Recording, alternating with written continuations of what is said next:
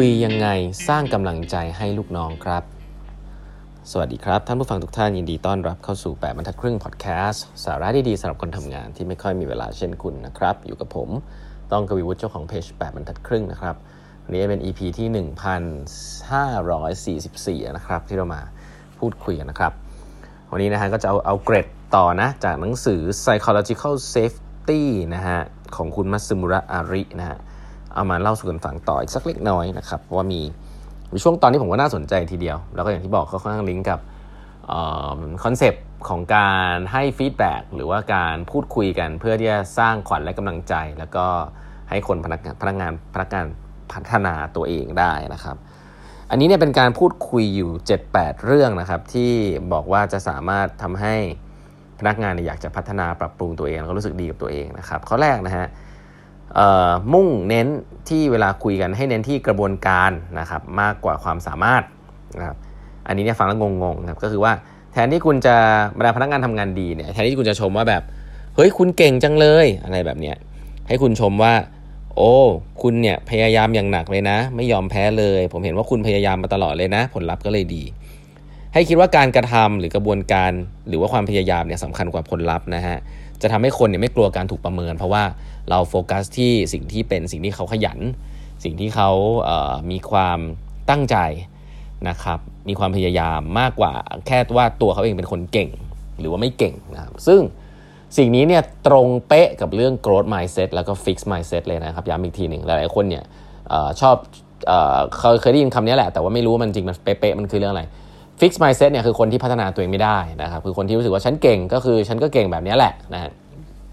ฉันก็กลัวจะไม่เก่งอะอะไรแบบนี้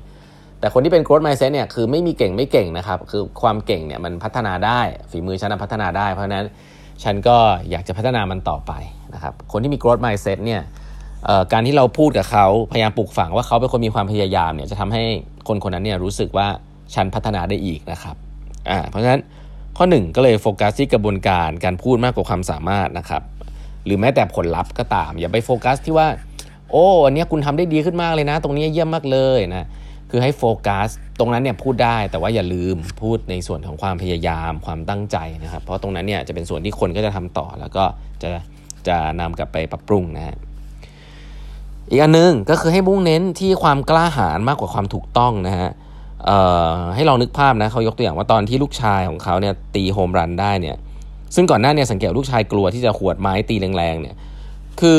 แทนที่จะชื่นชมว่าแบบโอ้ตีโฮมรันได้เก่งจังเลยนะครับ ก็ให้ชื่นชมที่โอ้โหยูเบี่ยงไม้ตีเต็มแรงเลยนะ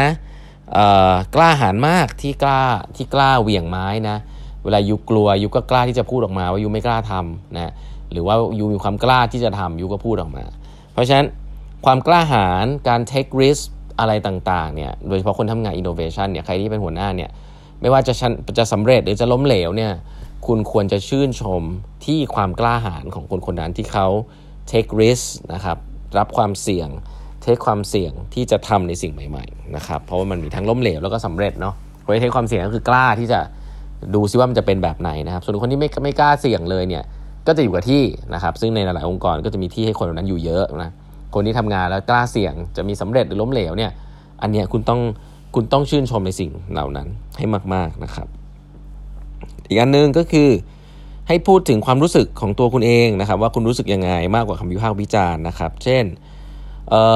รูปภาพนี้ไม่สวยเลยอะไรแบบเนี้ยคืออย่าพูดแบบนี้นะให้พูดว่า อืมรูปภาพอันเนี้ยรู้สึกทำให้รู้สึกไม่ดีอ่ารูปภาพเนี้ยทำให้ คุณชอบหรือคุณไม่ชอบ ผมไม่ชอบรูปภาพนี้อะไรแบบเนี้ยอย่างเงี้ยพูดได้ แต่อย่าไปพูดว่ารูปภาพมันดีหรือไม่ดีนะเพราะดีไม่ดีมันขึ้นกับคนเนาะแต่ว่าเวลาคุณคุณเห็นอะไรเนี่ยคุณพูดความรู้สึกของตัวเองเนี่ยอันนี้จะดีสักกว่านะครับเอ่ออย่างเช่นบอกว่าสีตรงเนี้ยสวยจังเลย ผมชอบนะอ่าคุณชอบไม่ชอบคุณก็พูดไปนะครับไอการพูดความรู้สึกแบบนี้จริงๆ เป็นหลักการให้ฟีดแบ็ที่เดี๋ยวจริง ๆ แล้วก็เป็นหลักของ Touchy Feely เลยนะครับ ที่จะสอนในคลาส Leading with Empathy อาทิตย์หน้าเนี่ย มันจะเป็นเทคนิคที่ทำให้คนเนี่ยไม่ว่าจะเป็น constructive feedback หรือว่าเป็น positive feedback เนี่ยจะทำให้คนเนี่ยเขารู้สึกว่า เออ มันมี impact กับตัวคุณ หมายถึงว่า เฮ้ย สิ่งที่เขาทำเนี่ยมันมี impact กับตัวคุณอย่างนี้นะครับ มันก็เป็นการเริ่มต้น conversation ได้ดีนะครับ เพราะฉะนั้นอย่าไปพยายามเบลม พยายามพูดหรือวิพากษ์วิจารณ์ผลงานคนอื่นมากนะครับ แต่ให้พูดว่าผลงานอันนั้นเนี่ยมันทำให้คุณรู้สึกยังไงนะครับ อันนี้เนี่ย ถ้าลงรายละเอียดนี่คือมีความแตกต่างมากนะครับ อาจจะอาจเพิ่มเติมจากหนังสือชื่อ Connect ของ Carol Robin ได้นะครับ อาจารย์ที่แซนฟอร์ดแต่ว่าเล่มนี้ก็พูดเหมือนกันโดยบังเอิญทีเดียวนะครับ เพราะฉะนั้นแล้วการพูดความรู้สึกเนี่ยมีความสำคัญมากจะช่วยย้ำนะครับว่าคุณรู้สึกไงกับงานของพนักงานนะครับ แล้วก็อันถัดไปก็คือว่าจริง ๆ แล้วอะในอันนี้เป็นเรื่อง basic เนาะแต่ผมคิดว่าอันนี้อาจจะลองเอาไปปรับใช้คือให้ให้โฟกัสที่ strength มากกว่า weakness นะฮะ คือยุคนี้เนี่ยจริง ๆ แล้วจะคนคนหนึ่งเนี่ยจะพัฒนาหลายๆอย่างนี่ก็ยากนะเพราะฉะนั้นถ้ามีจุดแข็งเรื่องอะไรเนี่ยให้คุณโฟกัสที่จะให้ feedback จุดนั้นนะว่ามีจุดแข็งเอาไปทำอะไรได้อีกนะครับจุดอ่อนเนี่ยจริงๆก็พูดได้แหละ แต่หลายๆครั้งต้องยอมรับนะว่าการโฟกัสกับจุดอ่อนพัฒนาจุดอ่อนเนี่ยบางทีแล้วการโฟกัสให้คนทำงานกับจุดแข็งตัวเอง แล้วก็ให้เขาได้ทำงานที่เขามีจุดแข็งเนี่ยอาจจะดีกับองค์กรมากกว่านะครับเพราะฉะนั้นการพัฒนาจุดแข็งเนี่ยก็เป็นอะไรที่มีความสำคัญมากๆนะครับ โดยภาพรวมเนี่ยก็คือแล้วอีกอันนึงอ่าอันสุดท้ายผมว่าน่าสนใจคือว่าเวลาคนคนนึงทำอะไรได้ดีขึ้นเนี่ยอย่าไปเปรียบเทียบกับคนอื่นนะครับบอกว่าอู้คนนั้นคนนั้นคุณเก่งกว่าคนนั้นแล้ว หรือจะบอกว่าเอ้ยคนนั้นเก่งกว่าคุณคนนั้นก็ทำได้แล้วนะ คุณทำได้หรือยังอะไรเงี้ยอย่าไปพยายามเปรียบเทียบนะครับเพราะการเปรียบเทียบแบบนั้นเนี่ยมันมันมันมันคลุมเครือแล้วคนที่ฟังเนี่ยก็จะรู้สึกว่าเออแล้วไงต่อใช่ไหมแต่สิ่งที่คุณควรจะทำก็คือว่าให้ให้เบนช์มาร์กกับการเติบโตของคนคนนั้นเองว่าอุ้ยนี่คุณทำได้ดีกว่าปีที่แล้วมากเลยนะเนี่ยคุณโตขึ้นมากเลยนะ หรือบอกว่าเอ้ยปีที่แล้วทำได้ดีกว่านี้นะอะไรเงี้ยพูดแบบนี้ได้นะครับเพราะมันลิงก์กับตัวเองมันไม่ผิดนะครับอย่าพยายามเปรียบเทียบนะครับการเปรียบเทียบเนี่ยจริงๆแล้วถ้าถ้าเป็นการเลี้ยงลูกเนี่ยถือว่าเป็นอะไรที่เป็นเป็นยาพิษเลยของลูกนะครับว่า เออ ก็ถ้าคุณเปรียบเทียบมันก็เหมือนกับบางทีจะสื่อว่าคุณเอ้ยคุณคุณรักคนนั้นมากกว่าหรือเปล่านะคุณพยายามจะพูดอะไรนะครับแต่จริงๆแล้วเนี่ยหลายครั้งคุณไม่ได้คิดอย่างนั้นหรอกนะครับแค่ว่าการคำพูดเนี่ยเวลาคุณไปเปรียบเทียบกับคนอื่นเนี่ยคนมีสิทธิ์ที่จะคิดอย่างนั้นเพราะนั้น พยายามที่จะโฟกัสที่คนคนนั้นเองนะครับโฟกัสที่การเติบโตของคนคนนั้นเองนะครับ เอ้ย ดีขึ้น